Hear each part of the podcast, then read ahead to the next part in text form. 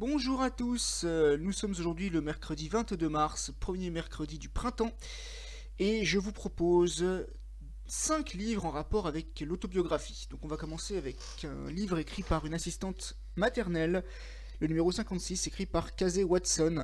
Ça s'appelle L'enfant que personne n'aimait, c'est l'histoire de Justin. Justin il a 11 ans, et il a atterri dans le foyer de Casey Watson avec son mari, donc Mike, euh, leurs enfants Lauren et Kieron, donc Kieron qui est un enfant autiste, un adolescent autiste d'ailleurs, ce sont des adolescents.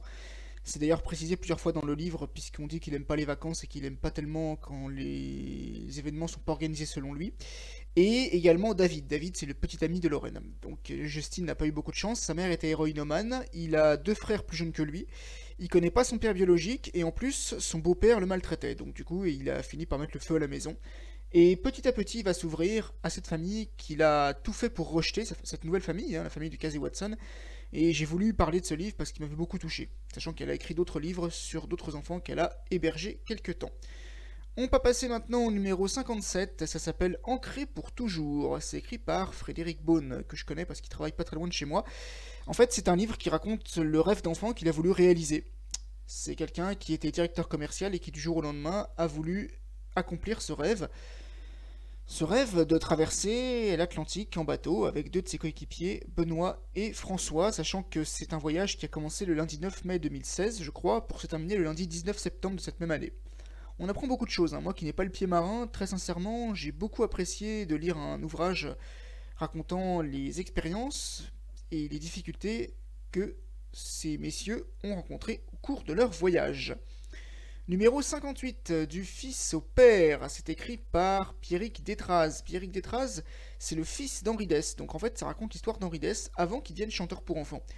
Il a au début été chanteur pour adultes, et même encore avant ça, il a été concasseur de camions, il a vendu des savonnettes, il a également travaillé comme figurant au troisième acte, je crois, dans un opéra.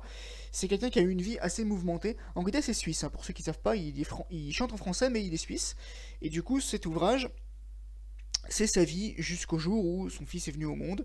Et là, il a commencé à s'intéresser aux chansons pour enfants. Et puis après, sa fille est venue au monde, donc il a continué à faire des chansons pour enfants. Et de moins en moins de chansons pour adultes. Il y a un CD de ces chansons pour adultes hein, en cadeau avec le livre. Numéro 59, c'est l'histoire de Vincent Cuvelier, la fois où je suis devenu écrivain. Alors Vincent Cuvelier, c'est quelqu'un qui a arrêté les études assez jeune, il a arrêté les études à 16 ans je crois. Il a, je crois qu'il n'a pas voulu ou qu'il n'a pas pu passer un BEP secrétariat, il me semble. Et à un moment donné, il se retrouve à la NPE, qui est donc l'ancien nom de Pôle Emploi, et il est avec un, un SDF et d'autres personnes à qui on propose de faire le ménage pendant 3 mois dans une usine de médicaments, et le SDF et lui, en fait, sont les deux seuls à refuser. Vincent Cuvelier a travaillé dans la mairie de son quartier, il a travaillé également chez un commerçant de fruits et légumes, et il a remporté son premier concours à l'âge de 17 ans. Très intéressant comme histoire. Et enfin, le 60e livre, c'est l'histoire de Gérard Louviot, orphelin des mots. Alors lui, il a grandi aussi dans plusieurs familles d'accueil, mais c'est quelqu'un qui n'a pas su lire et qui n'a pas su écrire jusqu'à l'âge de 35 ans. Et il n'a pas pu devenir boulanger d'ailleurs parce qu'il savait pas lire et écrire une recette, et un jour, il avait décidé de dire à son patron, bah voilà patron, je ne sais pas lire, je ne sais pas écrire, ça a beaucoup touché son patron, et son patron lui a payé une formation et depuis, cette histoire, c'est la sienne. C'est très très intéressant. Il avait 35 ans lorsque le livre a été écrit. Il devrait en avoir pas loin de 60 aujourd'hui, mais c'est un livre que vraiment je vous conseille de lire parce que c'est vraiment très sympa.